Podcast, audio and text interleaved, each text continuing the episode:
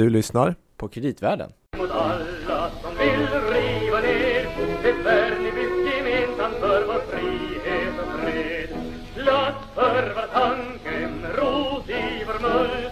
Den sång får aldrig tystna som vi sjöng för Sveriges skull. Glatt för oss alla, glatt för alla som vill. Gabriel. är det här en partsinlaga inför valrörelsen i år? Så det här känns som kreditvärlden börjar på topp idag. Vilken inledning. Okej, ja. Där avslöjade du dina politiska så här. Nej men det är ganska fascinerande i dessa valtider. Nu ska man ju lyssna på sådana här uh, vallåtar. Ja, det- Den här är inte från i år alltså? Men man kan, det, det är intressant att säga. Om den här hade varit för i år, Mm. vilket parti hade det varit då? Kan man Ja. fundera på. Nej, jag vågar inte ens svara på det. Nej. Men det här är då från 1936. Mm. Och den här låten heter Sverige för folket och det var då Socialdemokraternas låt och den sägs att ha bidragit med 100 000 extra röster till eh, Per Albin Hansson i hans stora valseger. Det året. Ja. Den, Ja, det parti som kan skapa en sån va? låt i år är nog glad. Mm. Eh, Louis Landeman Gabriel Bergin. mm, på Danske Bank Just det, mm, kreditanalys. på Markets. Mm. Så. Så är det med det. Ja, okej, men eh, ja, en av de stora valfrågorna som man kanske ser framför sig Mm. och som vi också har tagit upp i den här podden förut, det är ju Mm. bostäder.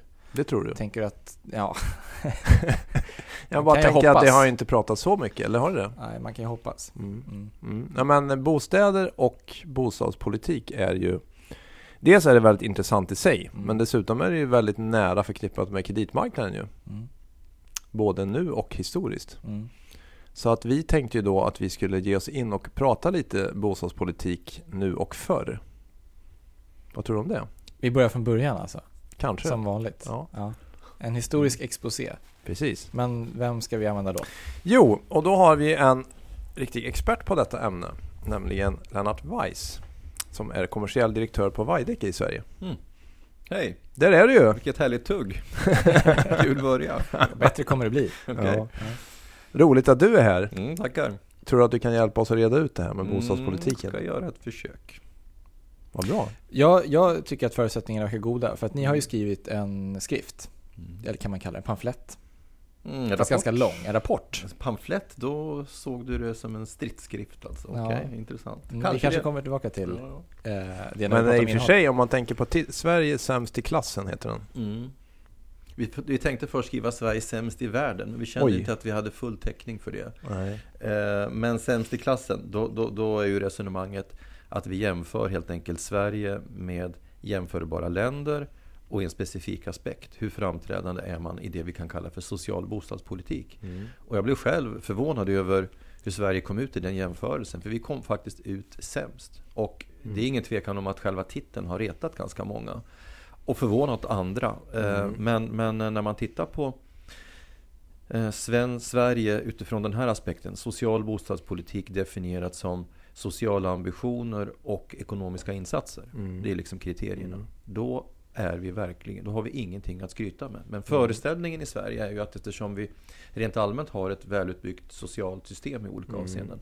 Så tror folk att, att vi är framträdande även i det här avseendet. Men Mm. det är vi faktiskt inte. Vi, Vi har tycker ju om att vara bäst i Sverige också. Vi tycker om det. Vi har den självbilden. Mm. Men vi är verkligen, vi är verkligen på efterkälken när det gäller bostadspolitik. Mm. Men det här hör man ju direkt, det här blir intressant. Mm. Men kan du berätta lite om dig själv bara, lite kort. Alltså vad har du för bakgrund? Du har hållit på länge inom bygg och även politik, eller? Ja, alltså jag har varit i bygg och fastighetsbranschen sedan 1990. Jag brukar säga att jag, jag började på hösten 1990 och det tog bara tre månader innan jag fick uppleva min första fastighetskris. Vi Mm. åkte rakt in i den. Då, då jobbade jag på HSB. Sen har jag varit med om dotcom, Liman och nu är vi på väg in i en fjärde skulle jag påstå. Men jag har en ganska lång bakgrund i den här branschen. Men före det, det var faktiskt meningen, trodde jag själv i alla fall, att jag skulle bli politiker. Ja. Så att jag var politiskt aktiv till eh, 30-årsåldern och jobbade i regeringskansliet som politisk sakkunnig åt civilministern. Satt i SSUs ledning och var kommunalpolitiker i Stockholm och hade politiska uppdrag. Så det var på ett sätt utstakat. Men jag, När, när var detta då? På ja, det är slutet 80-talet? på, så pratar vi om slutet på 80-talet. Mhm. Jag, jag satt i det verkställande utskottet där, där Anna Lind var ordförande och med Mona Sahlin och kompani. Så att, eh, Mm. i den här generationen så, så känner jag i stort sett eh, alla. Men, men eh, de börjar ju bli före detta makthavare, ganska många av dem. Men, eh, Men varför, vad fick du ändra bana? Egentligen två skäl. Jag hade liksom ägnat hela mitt ungdomsliv fram till 30-årsåldern, försakade studier, allting, för politik. Och sen blev jag småbarnsförälder. Och eh, där när jag hade fyllt precis 30 så började jag fundera vad 17 ska jag göra? Ska jag liksom vända in på Uppsala universitet och köra ett varv där? Nej, vad fan, det börjar bli lite väl sent. Va? Och eh, sonen var redan 6-7 år och hade väl mest sett ryggen på farsan de första åren. Så då bestämde jag mig för, och, dessutom var hustrun på uppåtgående politiskt. Så att jag kände att eh, det kanske var läge för henne att få lite utrymme. Och då råkade det flaxa förbi en fågel, nämligen HSB, som tyckte jag skulle börja jobba där. Så då tog jag det. Mm. Och eh, det ledde ju till att Annika, då, som är min fru, sedermera blev finansborgarråd i Stockholm och lite sånt där. Då. Och, eh, jag fick lite mer tid med sonen. Men framförallt så kom jag in i en ny bransch. Och det är lite paradoxalt därför att jag vet, jag kan säga att jag helt medvetet tänkte när jag gick in i politiken att jag ska aldrig bli tjänsteman och jag ska aldrig syssla med bygg och bostadsfrågor. och så blir det så. Va?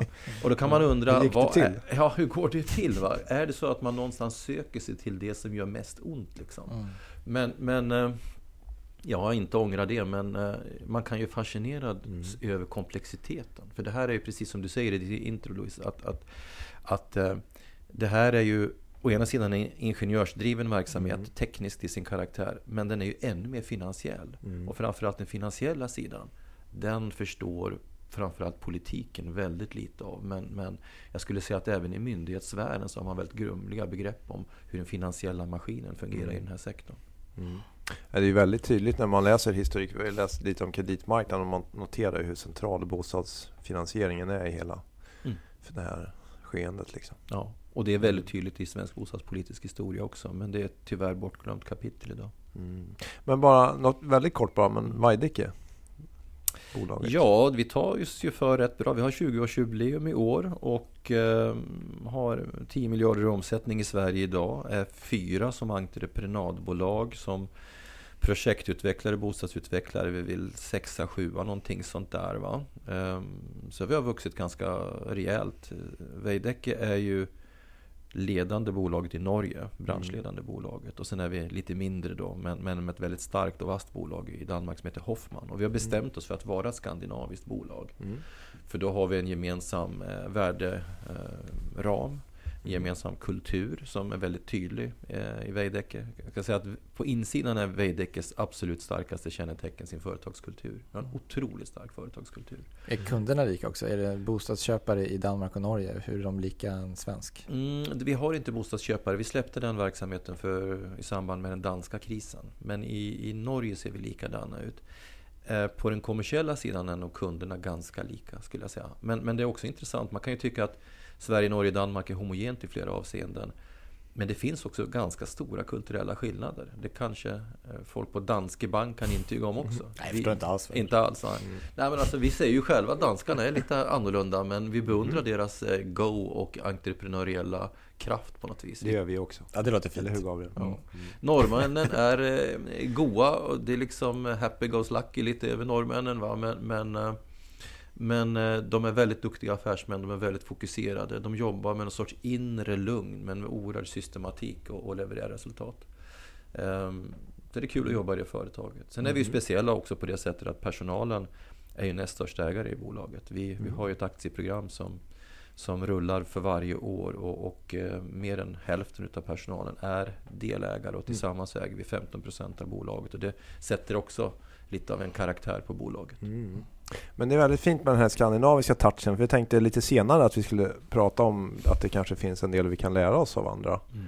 våra skandinaviska grannländer vad gäller just bostadspolitik. Det menar jag definitivt. Mm. Men först? Men först, låt oss gå lite tillbaka i tiden. Mm. Vad sägs om att vi lyssnar till ett klass, inledning på ett klassiskt tal, Gabriel? Ja. Då får lyssnarna själva fundera på vad det här kan vara för något. Okej, okay, vi kör. Det goda hemmet känner icke till några privilegierade eller tillbakasatta Inga kelgrisar och inga styvbarn. Där ser icke den ene ner på den andra. Där försöker, ni, försöker ingen skaffa sig fördel på andras bekostnad. Den starke trycker icke ned och plundrar den svage. I det goda hemmet råder likhet, omtanke, samarbete, hjälpsamhet. Mm. Ja, Folkhemmet, Per Albin, 1928. Klassiskt tal, men folkhemmet har ju blivit som ett begrepp, eller det var det väl redan då kan jag tänka mig, att det är någon sorts metafor, eller hur ska man se det? Ja, det, egentligen så kommer ju begreppet från konservativa tänkare. Jag kommer inte ihåg på rak arm nu vem som är upphovsman till begreppet, men Socialdemokratin gjorde ju på det sättet i den här frågan som i så många andra. Man tog över mm. eh, föreställningar eller symboler från, från andra och så gjorde man om det till sina egna. Mm. Man gjorde ju liksom både... Jag såg man hade något liknande begrepp i Tyskland faktiskt på den tiden också. Kan tänka mig att ja. det finns en parallellitet där, för tysk och svensk socialdemokrati har ju stått varandra nära. Mm. Mm. Men uh, jag tänkte på det här med liksom social bostadspolitik. Det började lite tidigare än uh, 1928. Så i början på 1900-talet fanns det lite trevande Tänker du på egnahemsrörelsen? Ja, precis. Ja, nej men alltså det, det finns ju en lång tradition som egentligen börjar på 1860-talet med egnahemsrörelsen. Mm. Eh, och, och, som sen har fortsatt i olika steg. Och eh, om man bara kort tar egnahemsrörelsen, den växte ju fram som ett sätt att mota emigrationen. Man försökte ju helt enkelt få människor att kunna, eh, genom att ge dem ett litet hemman eh, med möjlighet att både bedriva själv, eh, det, självförsörjning och, och, bygga ett litet hus. Så ville man ju förhindra att folk flyttade till USA, så det var ju det första mm. steget. Och sen flyttade den in i städerna. Men, men det finns ju en erfarenhet här som man lärde sig av, av under hela 1900-talet och det är att egnahemsrörelsen fick liksom inte riktigt fart förrän man löste kärnfrågan, nämligen hur ska obemedlade människor kunna skaffa sig en bostad om mm. de inte har något kapital? Ja, så då inrättade man statens egna hemslånefond 1905 mm. och då växte det där till. Och så att eh, på något vis så gick den där erfarenheten som ett eko sen genom varje årtionde. I varje årtionde kan man se när man läser svensk bostadspolitisk historia så finns det en diskussion om men hur ska vi finansiera mm. det här då? Mm. Hur ska allmogen eller obemedlade eh, kunna finansiera sitt grundläggande behov? Eftersom jag har en bakgrund just i HSB så är det en intressant berättelse. För HSB brukar ju berätta som, som, som succéstoryn om hur svensk, modern svensk bostadspolitik skapades. Först med badrummet, först med tvättstugan, först mm. med tanken om att man ska bo först två barn och sen ett barn i varje rum, moderna kök etc. Va? Men man ska ha klart för sig att volymerna var ju väldigt, väldigt små. Man mm. hade helt enkelt inte ekonomiska resurser. När jag kom till HSB 1990 så berättades fortfarande historier om hur Sven Wallander som var, som var företagets eller federationens första VD hur han fick åka ner till tegelhamnen och lösa ut tegellasterna med sina egna pengar. Mm. Man, när, lyft, när var det här, liksom? det här? Då pratar vi alltså om, om sent 20-tal och början okay. på 30-talet. Mm. Så att när folkhemmet börjar formuleras så formuleras ju det som en tanke om hur hela folket ska kunna eh, lyftas socialt. Eh, mm, mm. Och, och, det krävde att eh, det krävde helt andra åtgärder och då mm. växtes ju tanken om att med, med politik Mm. Och med politik som lyfter fram finansiella resurser mm. stötta obemedlade i olika avseenden. Ja, statliga egnahemslånefonden till exempel, den var en helt statliga pengar mm. som man fick låna mot ränta som ett vanligt lån? Eller? Det var en typ av bottenlån kan man säga till garanterad ränta som var förmånlig. Och jag menar med, med dagens kreditprövningsregler så skulle ju man inte haft en chans. Men, men, men ända in i modern tid så hade man ju inte den här typen av kreditbedömningskriterier som, som, som vi tillämpar idag. Utan man såg det som socialpolitik helt enkelt.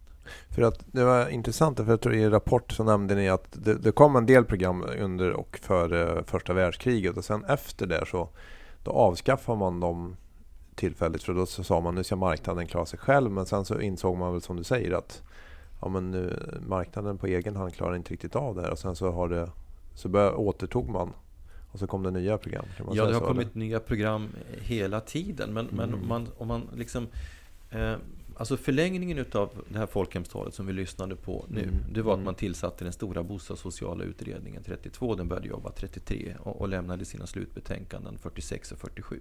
Det första handlar om hur man, bostäderna ska finansieras mm. och det andra handlar om bostadsstandarden. Mm. Och då ska man komma ihåg att det finns en intressant parallellitet här man trodde alltså att man från slutet på 40-talet till 1960 skulle kunna avskaffa bostadsnöden i Sverige genom att bygga 700 000 bostäder. Mm. Idag säger vi 600. Och de nådde nästan målet. Jag tror det var 678 000 bostäder eller något sånt där. Mm. Men när de kom fram till den punkten, då hade ju nya problem eh, ja. gjort sig gällande och då kommer sen miljonprogrammet. Men Finansieringen var grundbulten. Så det man ju gör, det är att man bygger upp alltså en, en, en, eh, en, en eh, stor myndighetssfär för, Mm. att, för att transferera ut de finansiella resurserna på statlig nivå. Eh, eh, Bostadsstyrelsen och sen hade vi då på regional nivå länsbostadsnämnderna som transfererade Mm. ut pengar. Eh, och, och fördelade det i kvoter eh, ner, till, ner till kommunal nivå där kommunerna då uttryckte hur stora bostadsbyggnadsbehov de hade. Det där var investeringsbidrag då? kan, ja, nej, utan det handlar eh, snarare om att bottenfinansieringen var statlig. Men egentligen så, så kan man säga att först var bottenfinansieringen statlig. Men även topplånen var eh, subventionerade därför att man, man, eh, man, eh, man gav ut statliga topplån med garanterad ränta och sen tvingade man bankväsendet, försäkringsbolagen och andra att allokera in resurser för bostadsbyggande och så garanterade man räntan för det. Och staten subventionerade därmed då räntan även för bottenlånen. Så att det som är alltså kärnan i den gamla bostadspolitiken som vi har till med på 90-talet, det är att bostadsfinansieringen garanteras av staten. Bottenlånen sker för all del via hypotek, försäkringsbolag, AP-fonder, Riksbanken, men staten garanterar det genom en så kallad garanterad eh, ränta och tvingar bankerna och andra att ställa ut lånekvoter. Och sen har man statliga topplån som ges till stark subvention. Det är det som är den statliga bostadspolitikens ryggrad. Man tror ibland att det var liksom räntebidragen på 80-talet, men det var bara liksom en pålagring eh, under en tillfällig period när vi hade hög inflation. Ja, Det är den statliga bostadsfinansieringen som är kärnan. va. Och, så var, och så gynnades ju allmännyttan alldeles särskilt. Man kan säga att eh, man brukar prata om fyra ben, men om vi håller till de, oss till de två viktigaste så är det alltså den statliga bostadsfinansieringen och uppbyggandet utav de allmännyttiga bostadsbolagen som är den sociala bostadspolitikens kärna. Men sen stöttar man ju även andra delar av bostadsmarknaden. Men till exempel kooperationen, privata fastighetsägare, de fick inte lika gynnsamma lån. Ja, just det. Jag tänkte vi kan väl lyssna på när vi hoppar lite framåt och på 40-talet för det här eh, har vi ett exempel på lite grann hur det lät då. Vad det fanns för typ av stöd man kunde få. Genom bidrag av statsmedel har över 60 000 familjer på landsbygden kunnat flytta in i nya trivsamma lägenheter som skapas med nybyggnadslån eller förbättringsbidrag. Egnahemsverksamheten har också i många år uppmuntrats av staten och på socialdemokratiskt initiativ har denna verksamhet utbyggts och förbättrats. Barnrikebostäder för mindre bemedlade familjer i såväl hyreshus som egnahem växer upp runt omkring i landet. Till dessa familjer lämnar staten hyresbidrag. Det varierar allt efter barnantalet och kan uppgå ända till 70 procent av hyreskostnaden. Mm, just det, Just så det kan man. Mm. är ju intressanta för de, det, det har man ju då som en socialpolitisk idé, en sorts social housing på 30-talet och den Mm. Överger man efter det att den bostadssociala utredningen har lämnat sina betänkanden. För man uppfattade att barnrikehusen var stigmatiserande och det ville man Mm. inte ha. Så man avvecklade dem. Det är en kombination med Myrdals liksom, Exakt. tankar om Det är uppfostran och sånt. Ja, alldeles riktigt. Va? Men, men den idén ville man liksom inte. Man ville inte Mm. ha som man kallade det för en selektiv välfärdspolitik. Man ville ha en generell. Så att allmännyttan skulle vara tillgänglig och attraktiv för alla på något Mm. sätt, eller? Precis. Mm. Den skulle vara tillgänglig för alla. Och, och, eh, Men hyresbidragen var inte för alla, eller? Bostadsbidragen? Mm. Ja, alltså bostadsbidragen är också en väldigt väsentlig del av bostadspolitiken. Om, om man tittar i rent ekonomiska termer.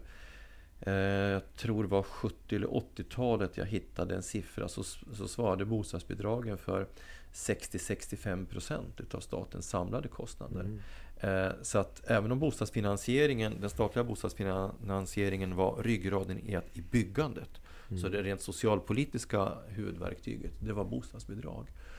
Så skulle man jämföra med dagens villkor så har vi ju ingenting idag.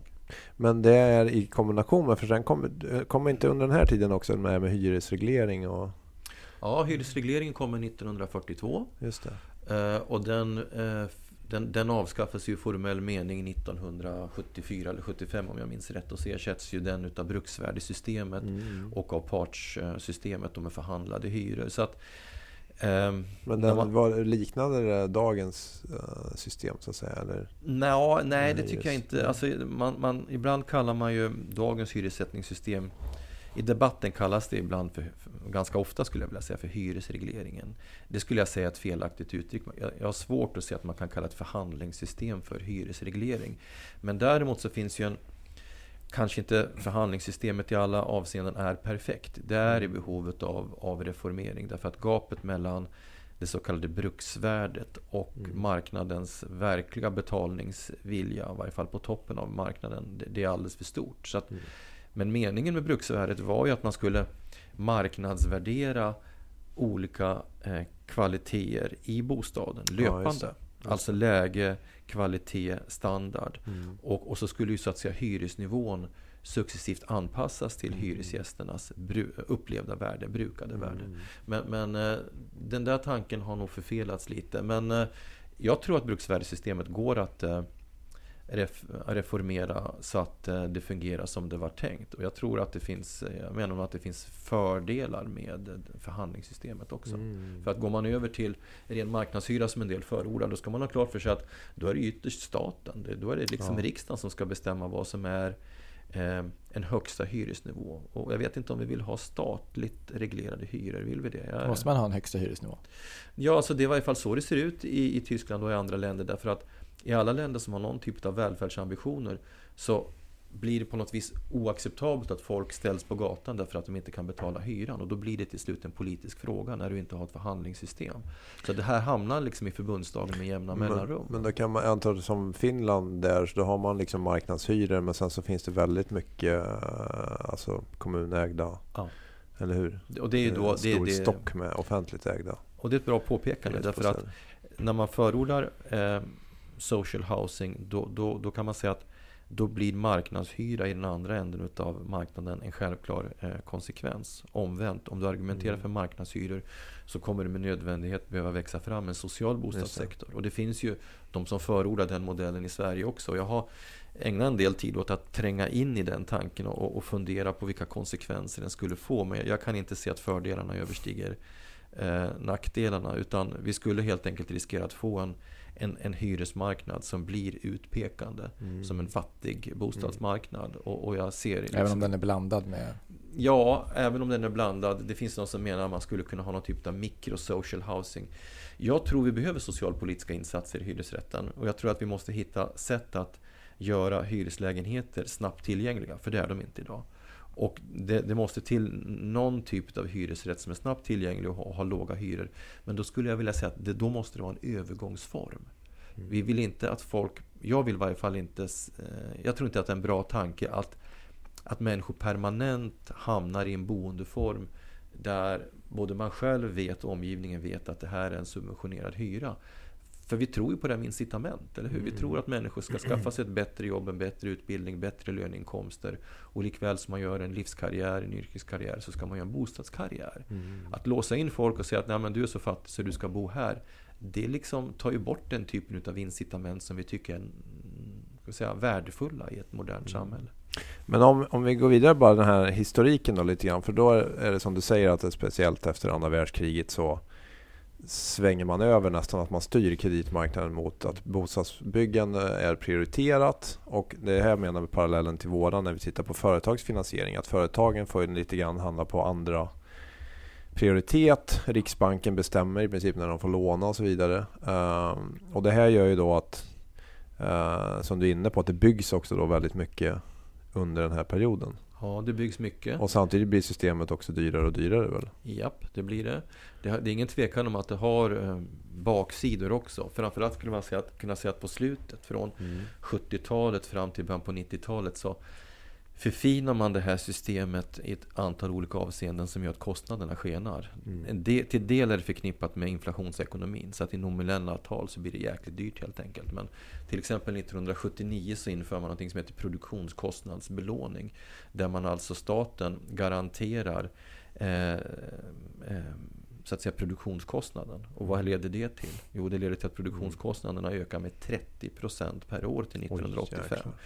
Eh, källan till den här uppgiften är alltså då den här fantastiska SOU-rapporten som jag rekommenderar alla att läsa som heter Svarte Petter som kom eh, 2002. Staten fick stat, eh, Svarte Petter skrevs utav Mats Rönnberg som en gång i världen var generaldirektör för, eh, för eh, eh, Bostadskreditnämnden. Det är, en- det är en väldigt läsvärd rapport som visar hur vådligt det kan bli om man konstruerar ett sånt här system fel. Och, och, och jag hör ju till exempel ett eko i debatten nu som jag ju verkligen varnar för.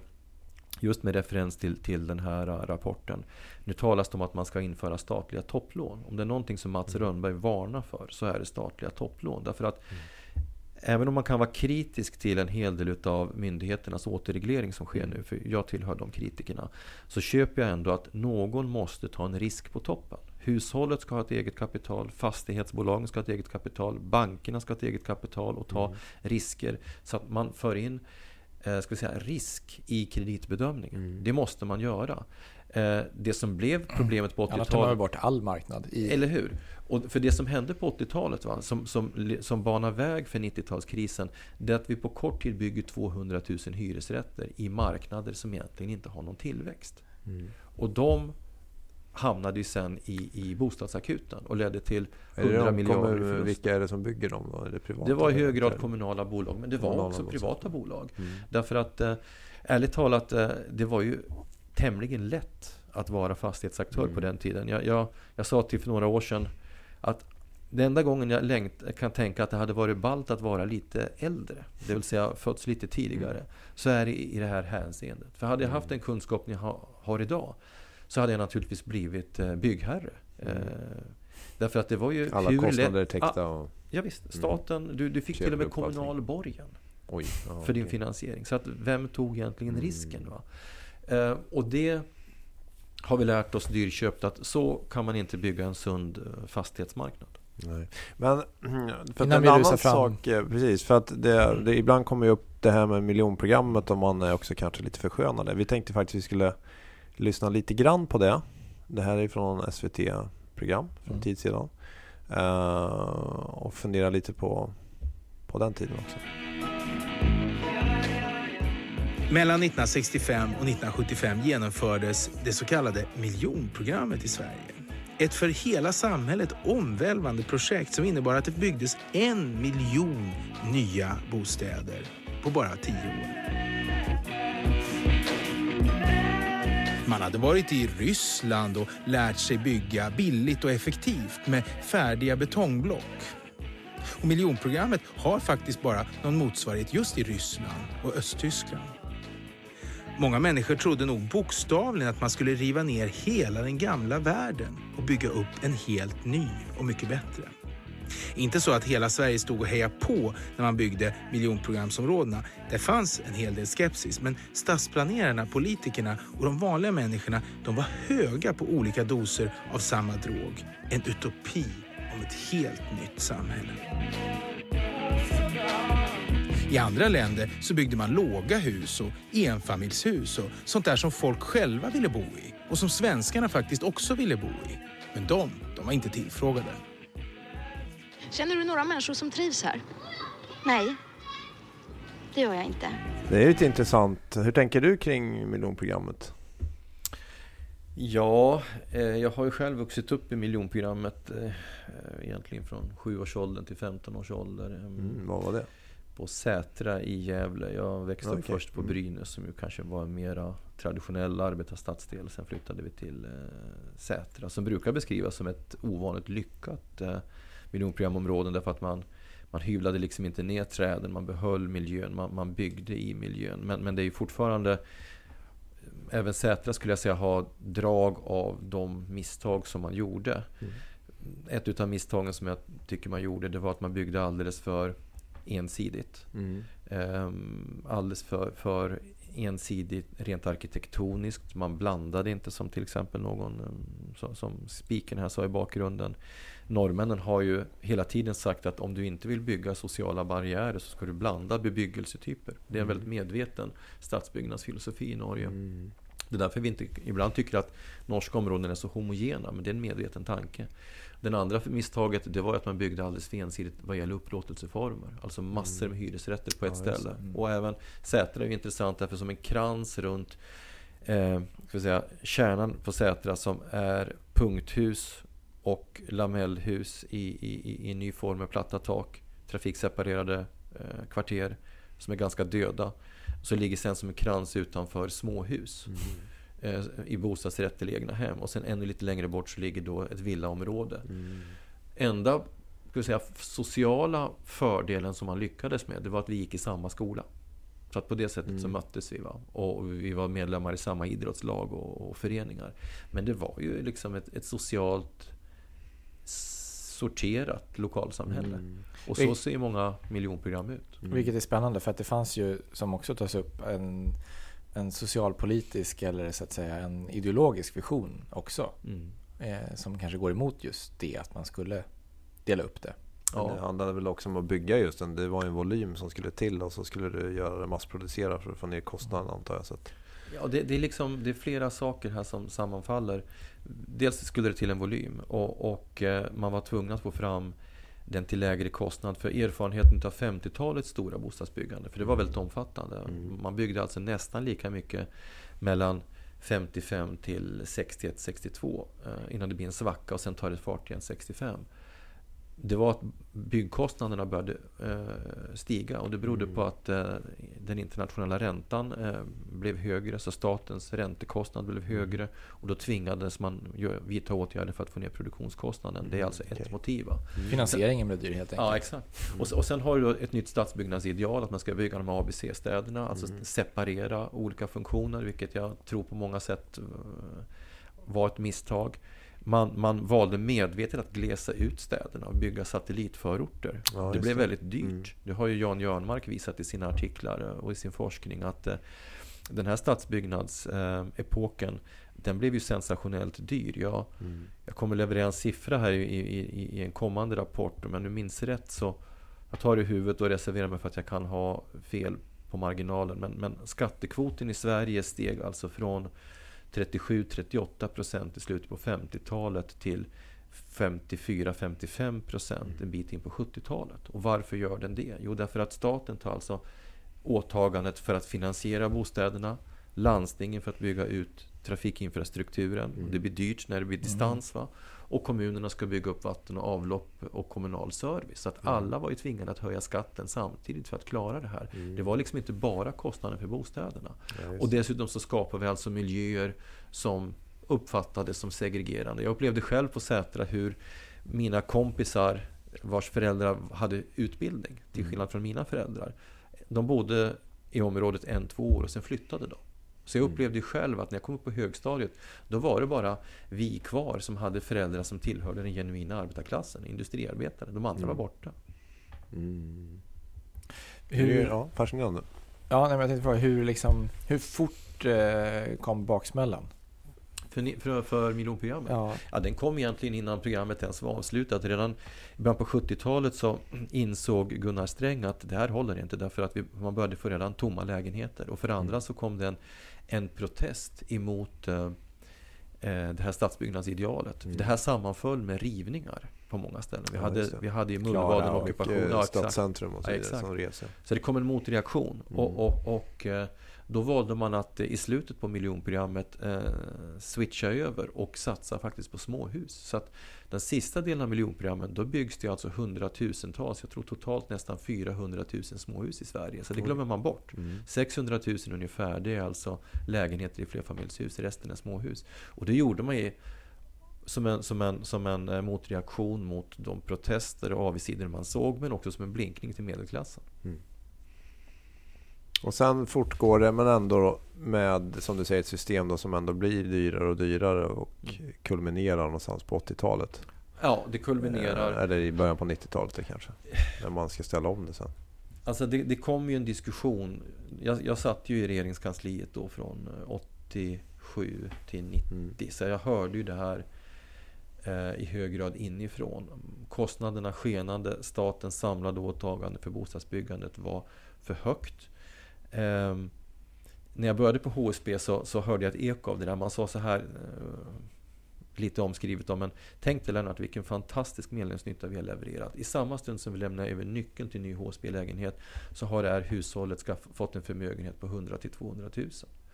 Då tänkte jag för mig själv, men vem har egentligen fört över den förmögenheten? Någonstans så är det ju systemet och skattebetalarkollektivet.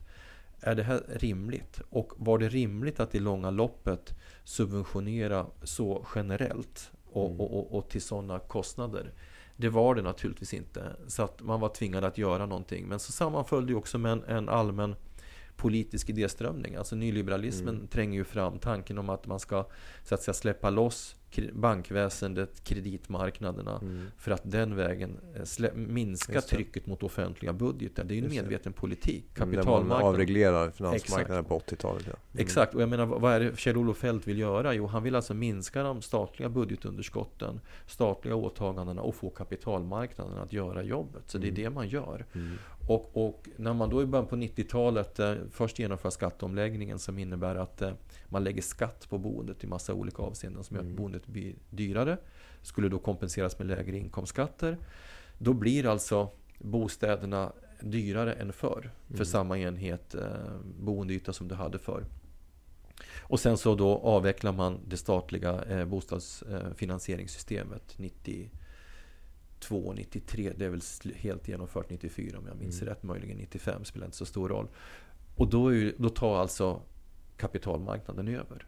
Och den gör ju jobbet ganska väl skulle jag säga fram till eh, 2010 och, och framåt då, när vi börjar få nya regleringar. Men, men det är svårt att tänka sig alltså att man skulle ha kunnat fått ne- ner de offentliga underskotten om man inte hade gjort den här operationen. Och det glömmer man bort idag. Så att när man idag eh, vi kanske kommer tillbaka till det, men när man idag då uppenbarligen är oroliga för skuldsättningen hos hushåll, banker, fastighetsbolag, då glömmer man bort att den här politiken är ett resultat av en tidigare analys.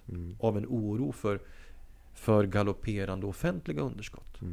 Och, och det ringar ju på något vis in bostadsbyggandets kärnfråga. Den handlar fundamentalt om finansiering. Det här är en finansieringsmarknad. Det är en finansieringsverksamhet. Och jag, jag säger gång på gång på gång med, med egna räkneexempel och med hänvisning till SCB-statistik. Om de här 600 000 bostäderna ska byggas som vi säger idag, då kräver det finansiering på ungefär 2 000 miljarder. Och de ska hämtas ifrån hushåll, fastighetsbolag och banker. Det går liksom inte att bygga dem av luft. Va? Och, och eh, det är bara att konstatera att den, de mål och ambitioner som Boverket och politiken uttrycker hänger inte ihop med Riksbankens och Finansinspektionens problembeskrivning. Det måste till någon lösning som får den här ekvationen att gå ihop. Och i centrum för allt detta står som vanligt kreditmarknaden. Mm. Tänka sig Gabriel. Mm. Men eh, vi ska prata om dagens situation. Men eh, vi tänkte så här att Ja, det här får klockan. lite grann avsluta dagens avsnitt. Mm. Men vi har haft så mycket intressanta klipp och grejer så ska vi inte ha liksom grand final idag Gabriel? Mm. Obligationsmarschen. Ja, vi måste Den gå cirkeln vi. runt så att säga. Ja, En vinkning till... det, är- då är vi att till lyssna. eh, 40-talet igen när man skulle köpa obligationer ju, för att finansiera staten. Mm. Så att eh, det tycker jag kan bli en fin avrundning. Och sen återkommer vi och talar vidare om dagens situation Mm. och internationella lärdomar. Yes, gärna. Härligt! Perfekt. Tack för idag då. Ja, vi hörs. Det gör vi. Hej! Kom med, kom med bland gäss och kor till Tommelilla postkontor och stå med oss i kö. Här ligger slätten vid och stor och vetet trivs och livet gror i sockerbetans frö. Än finns här namn som i bankerna går i Simrishamn och Kristianstad i år. Går du med efter obligationer har du hört vilken ränta du får. Vi ska skramla till många miljoner Vi ska tämma vår spargris i år Går du med efter obligationer Har du hört vilken ränta i till många miljoner Vi ska har vår spargris i år? Kliv på, kliv på i ändlös rad Till banken i Karlskoga stad ur präktigt gjuteri. Här lyser solen gul och glad och björken